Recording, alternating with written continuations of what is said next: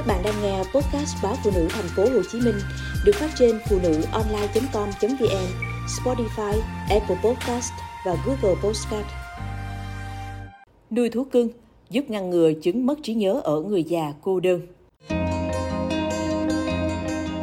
Một nghiên cứu gần đây ở Anh đã phát hiện ra rằng việc chăm sóc thú cưng có thể làm chậm tốc độ suy giảm nhận thức ở những người lớn tuổi sống một mình.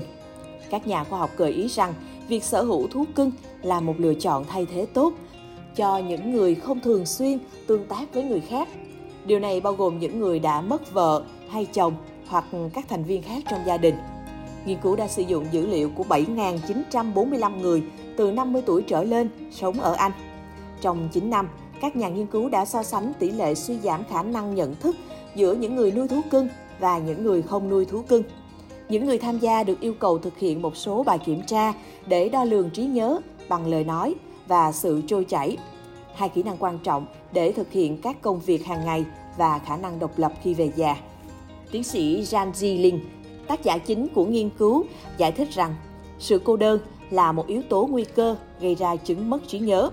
Thú cưng có thể giúp giải quyết vấn đề cô lập xã hội và suy giảm nhận thức Điều đáng chú ý là so với những người nuôi thú cưng sống cùng người khác thì những người nuôi thú cưng sống một mình không cho thấy tốc độ suy giảm nhanh hơn về trí nhớ ở phương diện lời nói hoặc khả năng nói trôi chảy. Cũng theo một nghiên cứu mới đây, nếu người già thường xuyên làm những món đồ thủ công, chơi một loại nhạc cụ hay đọc sách có thể giúp giảm nguy cơ mất trí nhớ đáng kể.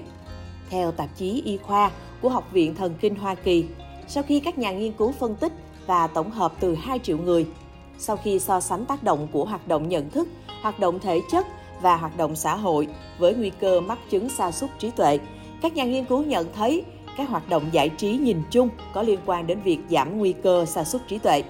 Trong đó, các hoạt động tinh thần mang lại hiệu quả hơn hẳn.